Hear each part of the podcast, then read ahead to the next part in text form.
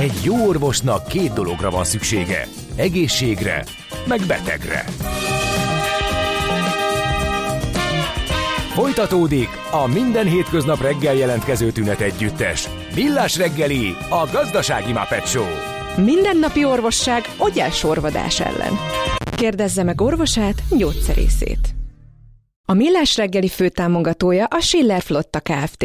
Schiller Flotta is rendtakár. A mobilitási megoldások szakértője a Schiller Autó tagja. Autók szeretettel. Köszönjük a kedves hallgatókat, ez a Millás reggeli továbbra is itt a Rádió Café 98.0, január 16-a kedd reggel van 8 óra 14 perc, és itt van a stúdióban Ács Gábor. És itt van a stúdióban Gede Balázs is. És persze a hallgatók is a stúdión kívül, ahol hallgatnak minket, és írnak nekünk a 0636 98 098 0 SMS, WhatsApp és Viber számra. Um, játék címet bemondjuk hát újra. Majd lesz az újra az e-mail ja. cím, ugye? A jatekukac radio98.hu oda kell küldeni a megfejtéseket a játékra. Majd föltesszük újra a kérdést, és akkor lehet hallani magát a kérdést, és a válasz lehetőségeket, és az e-mail címet is, ahova küldeni kell. Azt mondja, hogy uh, szeretnék olyan helyen lakni, ahol lehet, lenne egy na, ahol lenne, ahol heti, lenne heti egy, nap. egy nap, hogy 10 órát lehet aludni a lakótelepen, Éjjel fél egyik megy a dübörgés, és Igen, csak 24-30-nak van írva, uh-huh. egy kicsit fura, és 5-30-kor kezdődik. Hát az egy kemény világ. Közlekedési igen. info, M3 halott, ennyit ír a bankdíler, nem részlet az ide, hát nagyjából sejtjük, hogy a bevezető. És ez pont most jött, úgyhogy valószínűleg a helyzet tényleg ez, aki ezt tudja cizellálni, vagy látja az okokat, vagy pusztán a reggeli bejövetel okozza, azt is megírhatjátok, várjuk. A sötétség megszűnik, amikor megjelenik a világosság. A sötétség automatikusan megszűnik, amikor megjelenik a világosság. Millás reggeli próbálom ezt átültetni a legfrissebb inflációs számokra, de mm, lehet, hogy lehet, hogy a... Nem miért? Hát tök szépek az inflációs folyamatok most, ha nagyon rövid távon Igen, igen, őket. de én úgy gondolom, hogy akkor az infláció megszűnik, ha megjelenik a nem tudom én micsoda. Na, majd mindjárt megnézzük, hogy hogyan is állunk ezzel a legutóbbi adat fényében. A Baksai Gergely fog ebben segíteni. Az MNB közgazdasági és költségvetési jellemzéseket felelős ügyvezető igazgatója. Jó reggelt kívánunk! Jó reggelt kívánok, üdvözlöm a hallgatókat és titeket is. Hát ez a decemberi hazai infláció már egészen jól néz ki, ugye ezzel az 5,5, de mi húzta le, mi rántotta le ennyire a mostani adatot? Igen, az infláció nem szűnt meg, ahogy mondtátok, de jelentősen csökkent. Ez az évvégi adat illeszkedett az egész éves trendbe, ugyanis az infláció 2023. január eleje óta csökken, és egyébként ez történelmi összehasonlításban is egy szép eredmény, hogy egy 20% feletti inflációt sikerült bőven 10% alá, sőt majdnem 5%-ra csökkenteni. Hogyha megnézzük a gazdaságtörténeti tapasztalatokat, akkor azt látjuk, hogy ez csak az esetek körülbelül egy negyedében sikerült. Uh-huh. De először meg... meg az egész... Igen, bocsánat, de először akkor nézzük, hogy mitől ment föl, mert az is egy egészen extrém növekedés volt, az, hogy itt hosszú-hosszú évek nulla közel infláció után Európa bajnok módon nálunk messze a legnagyobb mértékben lényegében egy év alatt elszállt bőven 20% fölé. Ezt mi okozta?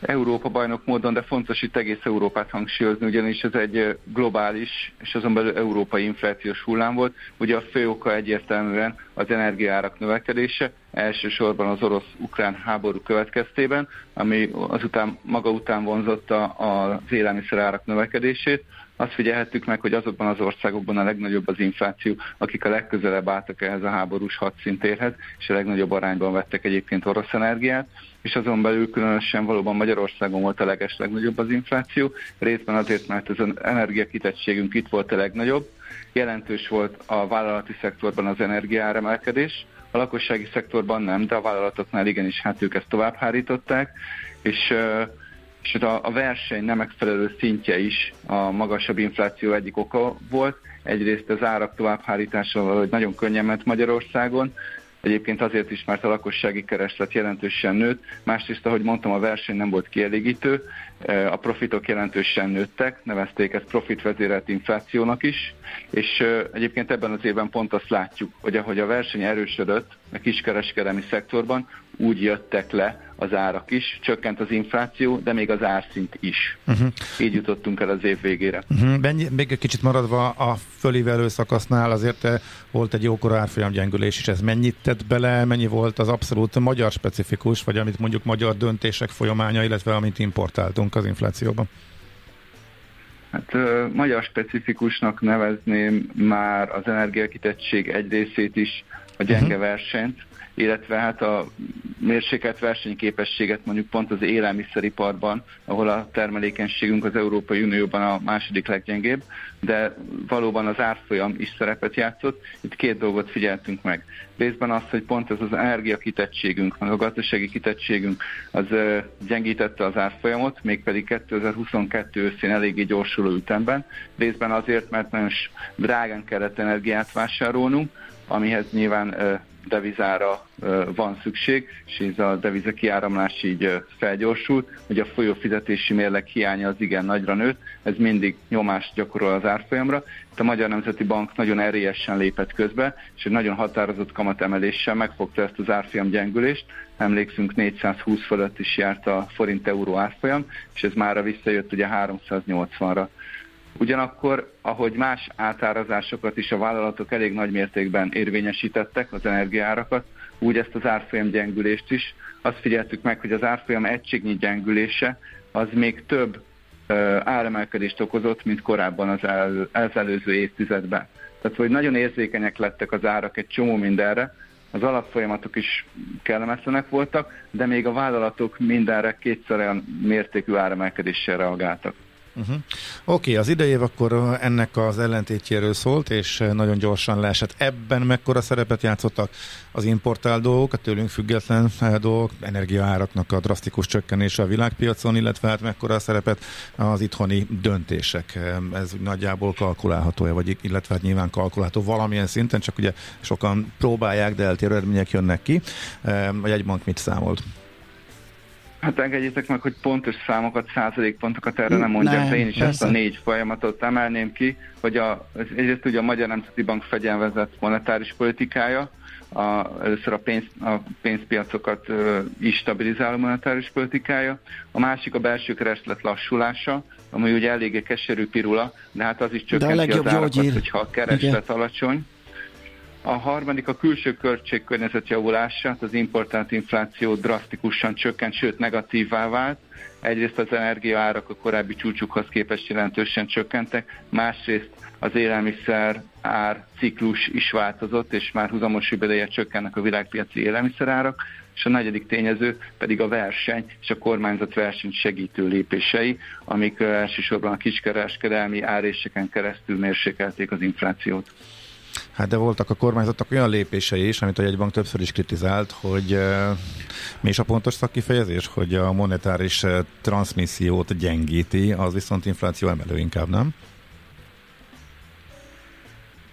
Az árstopok voltak az egyik ilyen csoport, a másik valóban a monetáris transmissziót fékező lépések és valóban azt láttuk, hogy amikor a lépések viszont arra irányultak, hogy a verseny erősödjön, az egy gyors és eredményes, pozitív hatást ért el. Körülbelül ugye ez év nyarán tevődött át, vagy, vagy inkább késő tavasszal, kora nyáron a fókusz a versenyt erősítő intézkedésekre. Uh-huh. Mindebből milyen elegy következik, milyen kilátások következnek 2024-re? Ugye az infláció esése, csökkenése az ezt segítheti, hiszen nagy gátja a növekedésnek a magas infláció. Szükség is lenne rá, hogy nézzük a költségvetési hiány szerkezetét, ugye a bevételek elmaradása, áfa befizetések elmaradása az egyik okozója a nagy hiánynak, úgyhogy nagyon kéne az a bizonyos növekedés, összejön-e, és ha igen, akkor milyen okokból kifolyólag? Az alacsony infláció, vagy az a mérsékeltebb infláció mindenképpen fogja segíteni a gazdasági növekedést. Ugye most 5,5% volt Aha. az utolsó adat. Egyébként azt is jelenti, hogy Európában már nem Magyarországon a legmagasabb az infláció, hanem a visegrádi országok mindegyikében magasabb, sőt Ausztriában is de azért ne dőljünk hátra, hát ez még nagyon nem egy kényelmes helyzet, mert esetleg ha nincs is támlája a székünknek, akkor nagyot esetünk, ha hátradőlünk.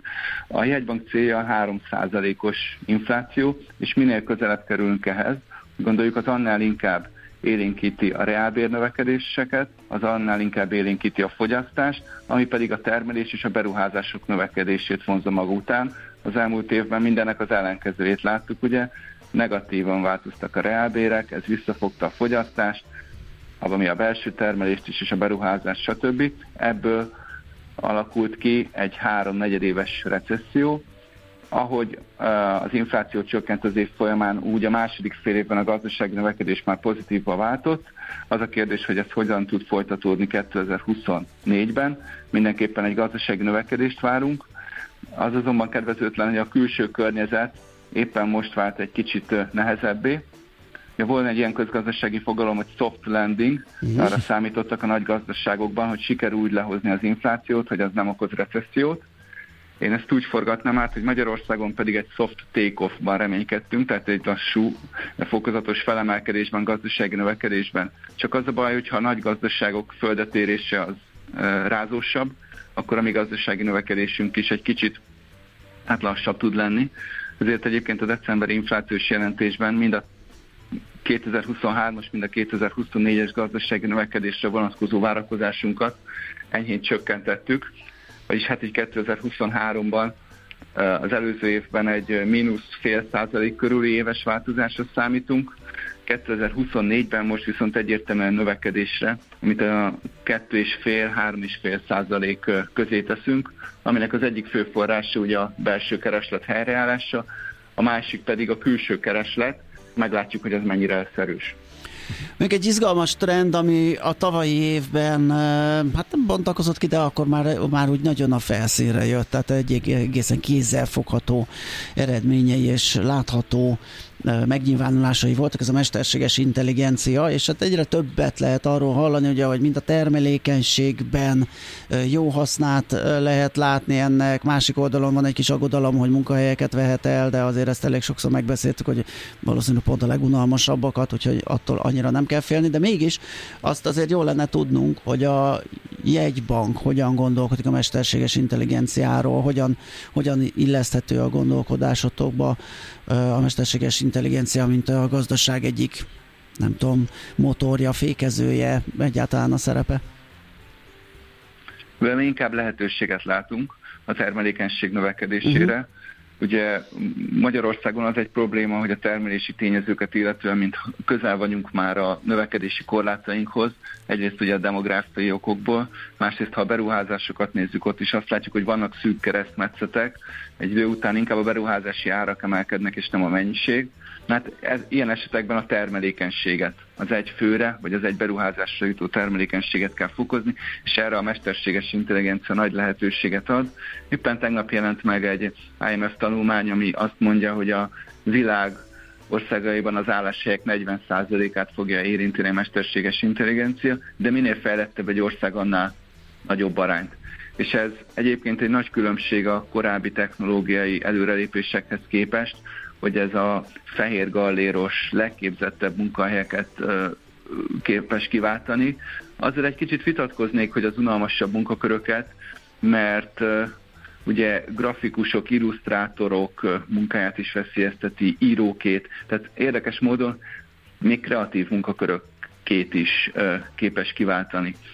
Ugyanakkor ha megnézzük az emberiség történelmét, a folyamatos technikai fejlődések mindig több munkahelyet teremtettek, mint amennyit elvettek, és ma azokban az országokban jelent igazán problémát munkát adni az embereknek, amelyek hát alacsonyabb technológiai vagy fejlettségi szinten vannak, nem pedig akik a legmagasabb fejlettségi szinten, nem Svájcban okoz problémát a munkanélküliség, hanem inkább e, szubszaharai Afrikában e, például de át fogja alakítani ez mindenképpen a munkahelyeket, és a jó képzett, kreatív, fehér gallérosoknak, akár jó magamnak is fel kell készülni az erre való, ehhez való alkalmazkodásra.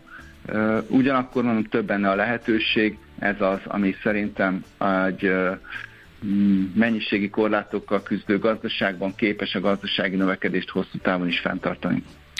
Egy utolsó kérdés még. A jegybank komoly kritikákat kap utólag is a túlságosan laza monetáris politikája miatt, ami megágyazott a kritikusok szerint az infláció felfutásának.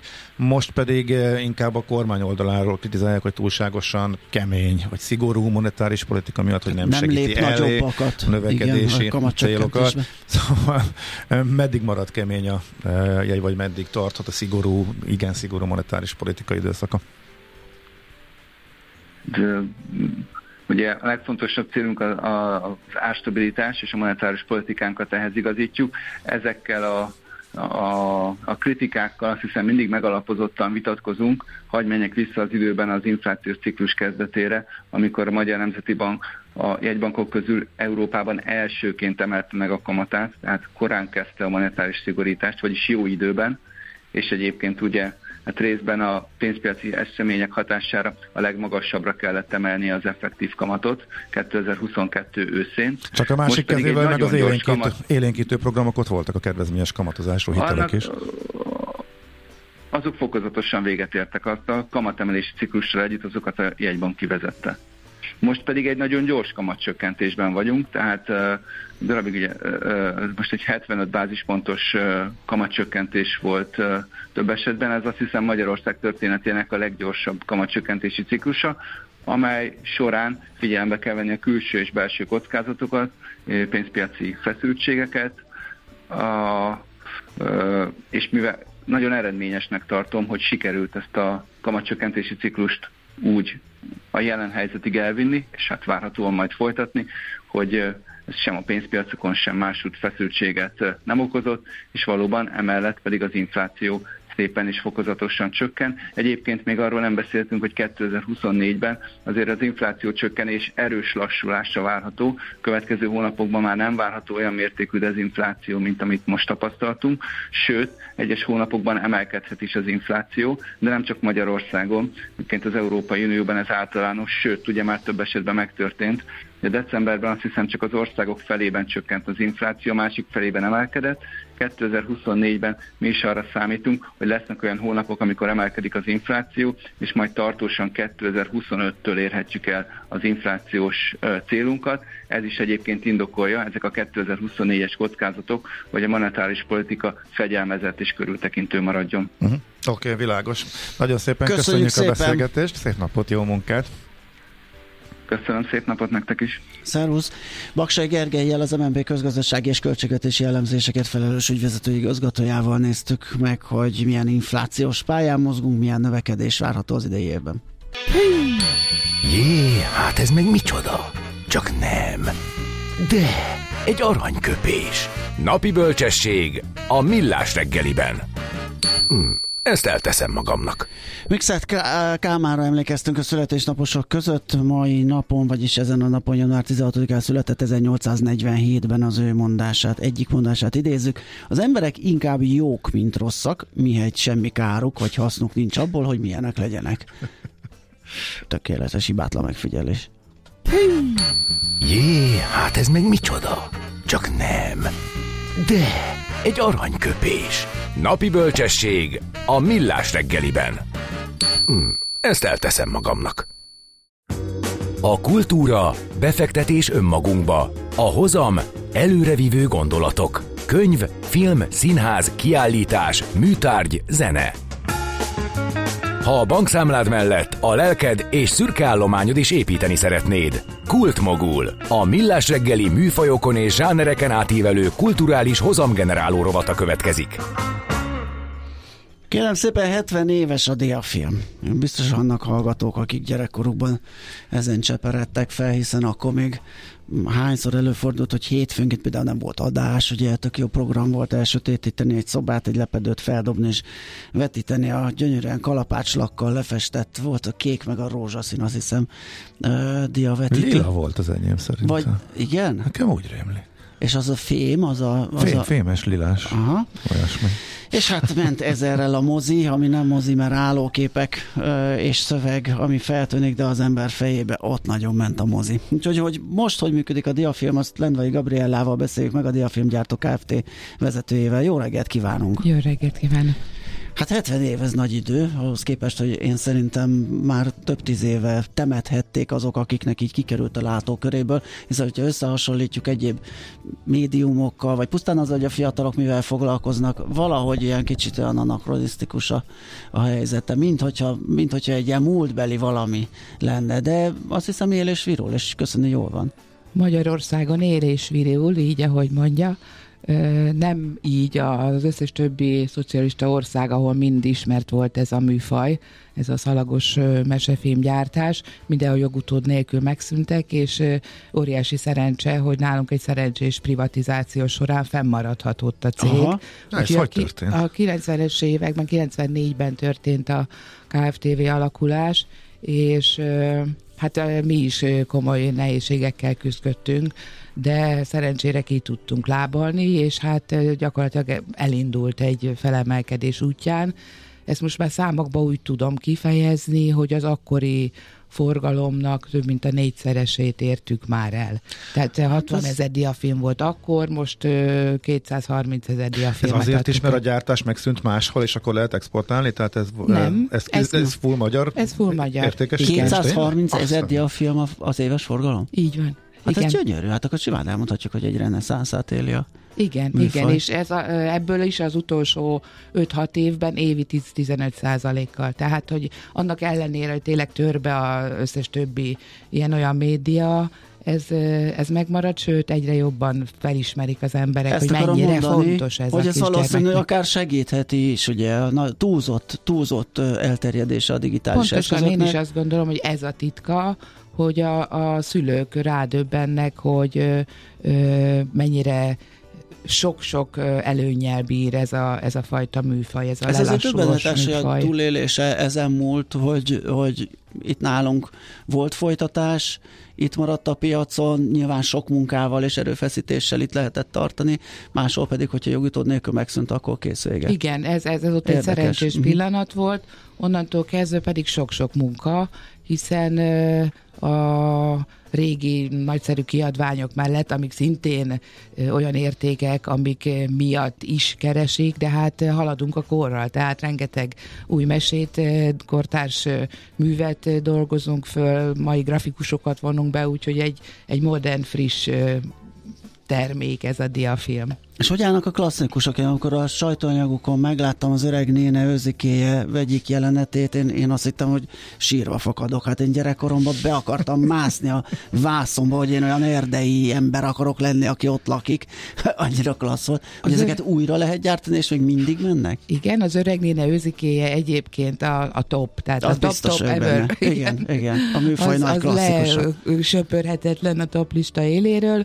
Ugyanígy a régi Grimmeség, György uh-huh Anna rajzaival, de hát nagyon szépen jönnek föl a mai kiadványaink, tehát a három kismalac Szalai Gyuri rajzaival, vagy a, a Boribon mesék, eh, amiből egyre több, igen, Marék Veronika meséit eh, dolgozunk fel, de hát ugye a Bogyó és Babócák kufli mesék vannak, úgyhogy nagyon sok. Erre figyelnek, hogy tartalomban azért valahogy ilyen történetek maradjanak meg. Tartjuk, tehát, igen. tehát ne türemkedjen be, tehát ne legyen valami összvér, hogy diafilm, de, de valami nem tudom, számítógépes grafikával csinált valami. A vagy, vagy van ennek... grafikával nincs baj, nincs tehát baj. van olyan diafilmünk is, a Ker stúdióval együttműködésben csináltunk, például a, a házasodik a tücsök, egy mhm. ilyen uh, mondóka gyűjteményt, nagy nagyon színes, kedves, és, és a, a mondokák miatt azt is nagyon szeretik.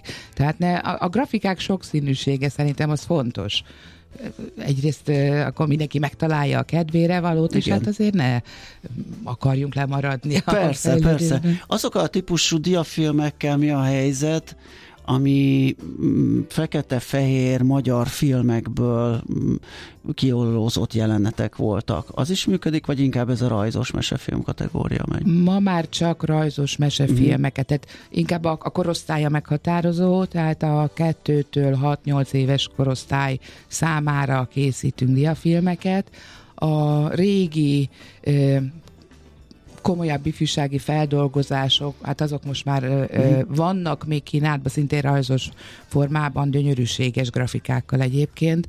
Ezek már kevésbé keresettek, de pont azért, hogy ezekkel is találkozhasson az érdeklődő, esetleg szűkebb mhm. közönség, évről évre kiadunk ilyen limitált példányszámban exkluzív módon egy-két ilyen nagyon szép, nagyszerű rajzolatú uh-huh. filmet. Ha van egy ötlet, meg szeretek egy ötlet, az mennyi idő, mire kikerül a piacra? Tehát ez teljes gyártási vertikum, rajzolás, filmre kerülés, gyártás. Hát nagyjából egy, egy fél év, három fél negyed év, év. Uh-huh. igen. Attól függ, hogy hány kockás, tehát itt ugye a rajzolás a leghosszabb fázis. Uh-huh.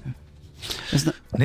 Igen. Mondja csak, nem csak, csak érdekes, hogy magát. így elképzeltem, hogy valaki így a diafilm gyártásban dolgozik, grafikusként, tehát még mindig, mindig a felfogadható. Hát ne, megbízással dolgoznak, megbízással. tehát igen, Aha. a grafikusaink mindenhol máshol is Aha. vállalnak munkát, ugye főleg gyerekkönyv illusztrátorok, akik Világos. dolgozunk.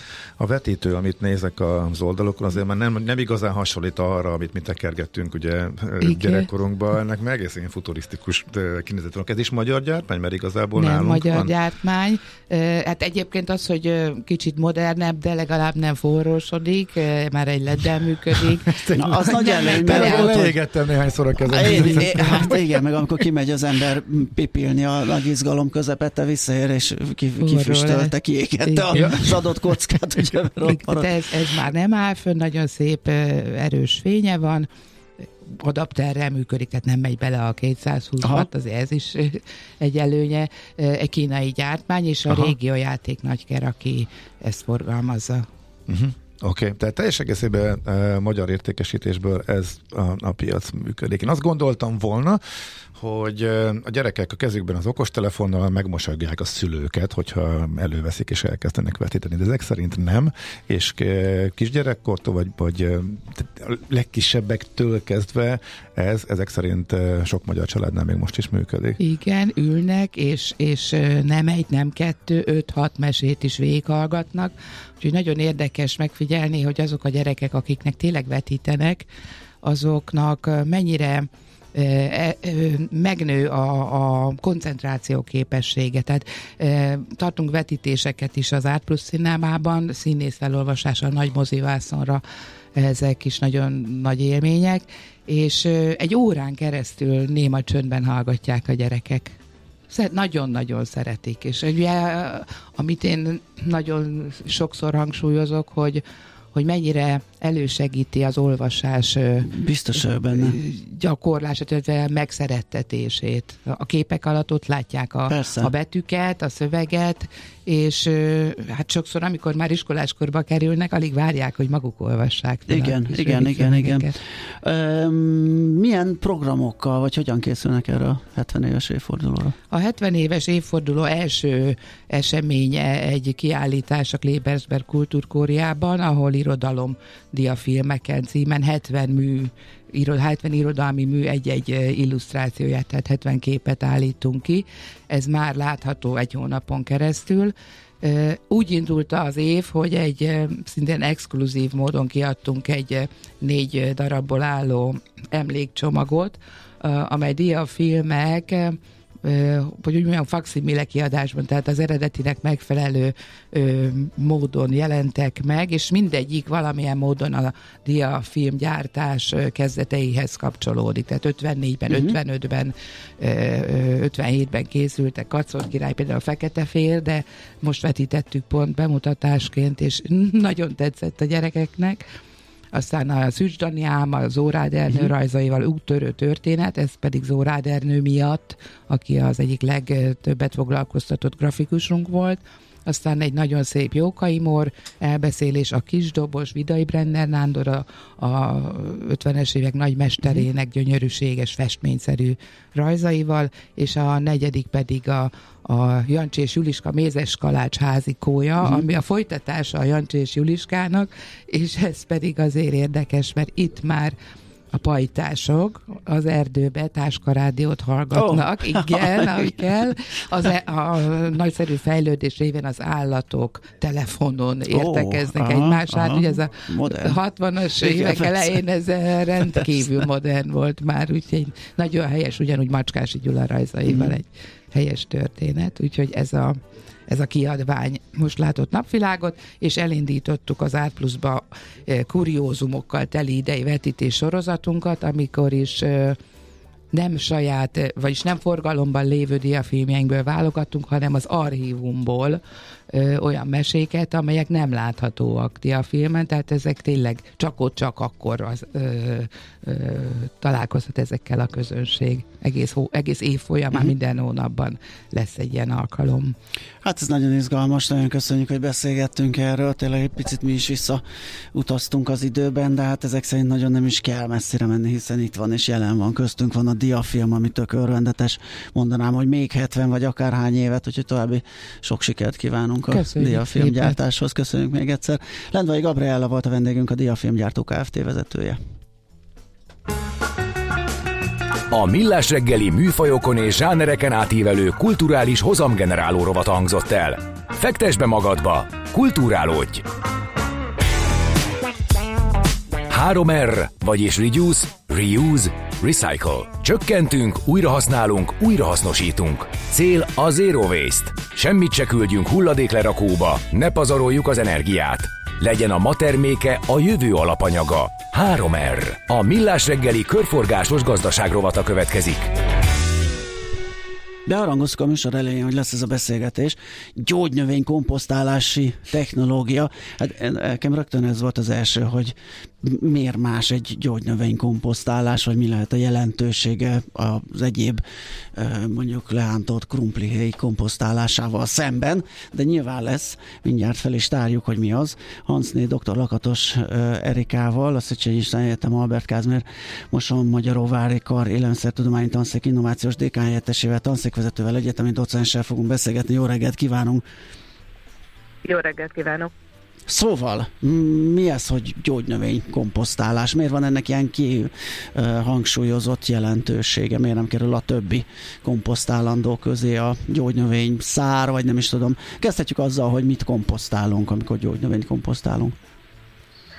Igen, ez egy nagyon érdekes kérdéskör. A gyógynövénykomposzt azért fontos, mert a gyógynövényekben nagyon sok olyan hatóanyag marad az extrakció során, tehát miután a gyógynövényekben lévő hatóanyagokat kinyerik, amelyek akadályozzák a lemondhatóságát, akadályozzák a komposztálását. Évente egyre több gyógynövényt termelünk szerencsére, és egyre nagyobb mennyiségben keletkezik ez az úgynevezett hulladék, amit ahogy itt a főcímben is hallhattunk, nem szabad kidobni, nem szabad hulladéklerakóba tenni, hanem komposztálni kell. A gyógynövény komposztnak a jelentősége abban áll, hogy ezek a hatóanyagok ö, átdifundálnak magában a komposztba is, miután nagy nehezen lekomposztáltuk, és antimikrobiális hatásuk révén talajfertőtlenítő hatást tudnak elérni, illetve olyan bioaktív anyagok vannak még a gyógynövényekben, amelyek a növények csírázó képességét növelik. Tehát sokkal több és sokkal erősebb csíra fog benne keletkezni, mint egy normál talajban. Aha, tehát akkor ez egy merőben új technológia, amit uh, kidolgoztak, és egy ilyen szabadalommal védett eljárás lett ebből? Igen, gyakorlatilag a komposztálási technológiát végtelenül egyszerűen uh, dolgoztuk ki, azt szokták mondani, hogy a leg nagyobb dolgok, ha szabad így mondanom, azok nagyon egyszerűek. Gyakorlatilag egy olyan technológiát raktunk össze itt a Széchenyi István Egyetemen, ami elősegíti, hogy ezek a gyógynövény hulladékok visz- viszonylag gyorsan lebomoljanak, illetve hogy egy nagyon értékes komposztot tudjunk kapni végeredményképpen. Uh-huh. Ez milyen volumenben jelenhet majd meg a a piacon, vagy a, a mezőgazdaságban? Mekkora az a, a mennyiség, amit így gyógynövénykomposztként elő lehet állítani? Hát Magyarországon 30 ezer hektáron termelünk gyógynövényt. Nagyon Aha. sokan nem tudják, de ugye a gyógynövények közé tartoznak a fűszernövények is. Tehát az oregano, a menta, a citronfű, a, a rozmaring, és azok az igazi fűszernövények, amiket a, a konyhákban használunk, mind-mind gyógynövények, úgyhogy meglehetősen komoly mennyiség termelődik. Ha csak egy számot mondok, nem Magyarországon ugyan, de például Kínában évente 30 millió tonna gyógynövény hulladékot termel az ország, amit kisebb-nagyobb sikerrel tudnak komposztálni. Úgyhogy én azt gondolom, hogy van relevanciája a szabadalomnak. Ez minden gyógynövény esetében működik, vagy vannak olyanok, amelyeknél jobban, és vannak, amit esetleg nem is érdemes velük foglalkozni? Ugye a szabadalom tekintetében hat gyógynövény, tehát a legáltalánosabban Magyarországon termesztett gyógynövényekkel foglalkoztunk. Ez a szabadalom már 2020-ban megszületett, hogy, tehát három éve gyakorlatilag bent van eljárás alatt, és azóta is fejlesztettük a kutatást. Most jelenleg 27 gyógynövényel kapcsolatban végeztünk méréseket, és azt gondolom, hogy hát ha nem is ugyanolyan hatékonysággal, de azért kisebb-nagyobb megbízhatósággal működik. Uh-huh. Milyen irányok vannak e tekintetben a világban? Hol tartanak mások? Tehát ez egy teljesen merőben új megközelítés és egy merőben új eljárás, vagy azért nyilván máshol is próbálkoznak ezzel, és vannak részeredmények? Persze, természetesen, tehát ö, ö, én azt gondolom, hogy a világ sokféleképpen próbálja ezt a problémakört megoldani. Mindenféle más egyéb ö, dolgokkal foglalkoztak, volt, aki földigilisztákkal letette meg a gyógynövényeket, volt, aki egy másfajta baktérium kultúrát használt. Nálunk ez a kultúra és ez a technológiai újítás bevált, úgyhogy mi ezt tudjuk alkalmazni. Ha ugye mi gazdasági műsor vagyunk, úgyhogy kíváncsiak lennénk, hogy mi a folyamat. Tehát amikor egy ilyen egyetem kikísérletezik egy ilyen eljárás, le is védeti, és meg is van a szabadalom, ilyenkor hogyan jut tovább a piacra? Tehát mi az a mechanizmus, amivel a kutatás kvázi egy ilyen kézzelfogható kereskedelmi valamivé válik? Igen, és ez hol tart konkrétan ebben az esetben? tulajdonképpen a, a folyamat ott kezdődik, hogy magát ugye a szabadalmat be kell nyújtani, innentől kezdve az egyetem beáll mögé költség tekintetében, hisz ez egy drága eljárás. A kutatókat is meg kell fizetni, és magát az eljárási díjat is meg kell fizetni. Ha eljutunk odáig, hogy rendben van a szabadalom, akkor az egyetemnek számos KFT-je létezik, a megfelelő KFT ezt felkarolja, és gyakorlatilag piaci alapon értékesíti. Tehát megkeresi azokat az ipari partnereinket, akik számára releváns lehet, őnekik ad egy ajánlatot, majd utána nemes egyszerűségen megvásárolható, hisz bárki számára megvásárolható, tehát akár az otthoni konyhakertekben működhet, akár ipari méretekben, tehát több száz hektáron gazdálkodó cégeknél is működhet. Jó, és hogyha a konyhakertet említi, mert egy hallgató kérdezi, hogy akkor ezek szerint, hogy jól értettem, ugye van, vannak ilyen lebomlást gátló anyagok ebben, tehát pont ez volt a, a feladat, hogy ezeket valahogy megszüntetni, vagy kiküszöbölni. Tehát pusztán otthon, hogyha én termesztek, nem tudom, oregánót, meg egy kis kamillát, ezt, azt, akkor azt nem érdemes behajgálni a többi komposzt közé. Semmiképpen nem érdemes behaigálni, mert pont ö, ellentétje Aha. lesz az, amit várunk tőle. Tehát sajnos az oregánó, pont az oregánó az egyik legjobb ö, mikrobagátló hatással bíró gyógynövény, és ugye mi levesztük a levelét, felhasználjuk a szárában is bőven ott van a hatóanyag, és nem fog lebomlani a komposzt, vagy esetleg elmegy egy olyan irányba, hogy nagyon büdös lesz, rohad, és nem az lesz a végeredmény, amit mi vártunk. Értjük. Hát ez egy nagyon klassz dolog, és nagyon érdekes. Eszembe nem jutott volna, hogy ezzel így külön kell és érdemes foglalkozni, úgyhogy nagyon örülünk ennek a, ennek a fejlesztésnek. Gratulálunk hozzá, és további sikereket kívánunk, és köszönjük a beszélgetést.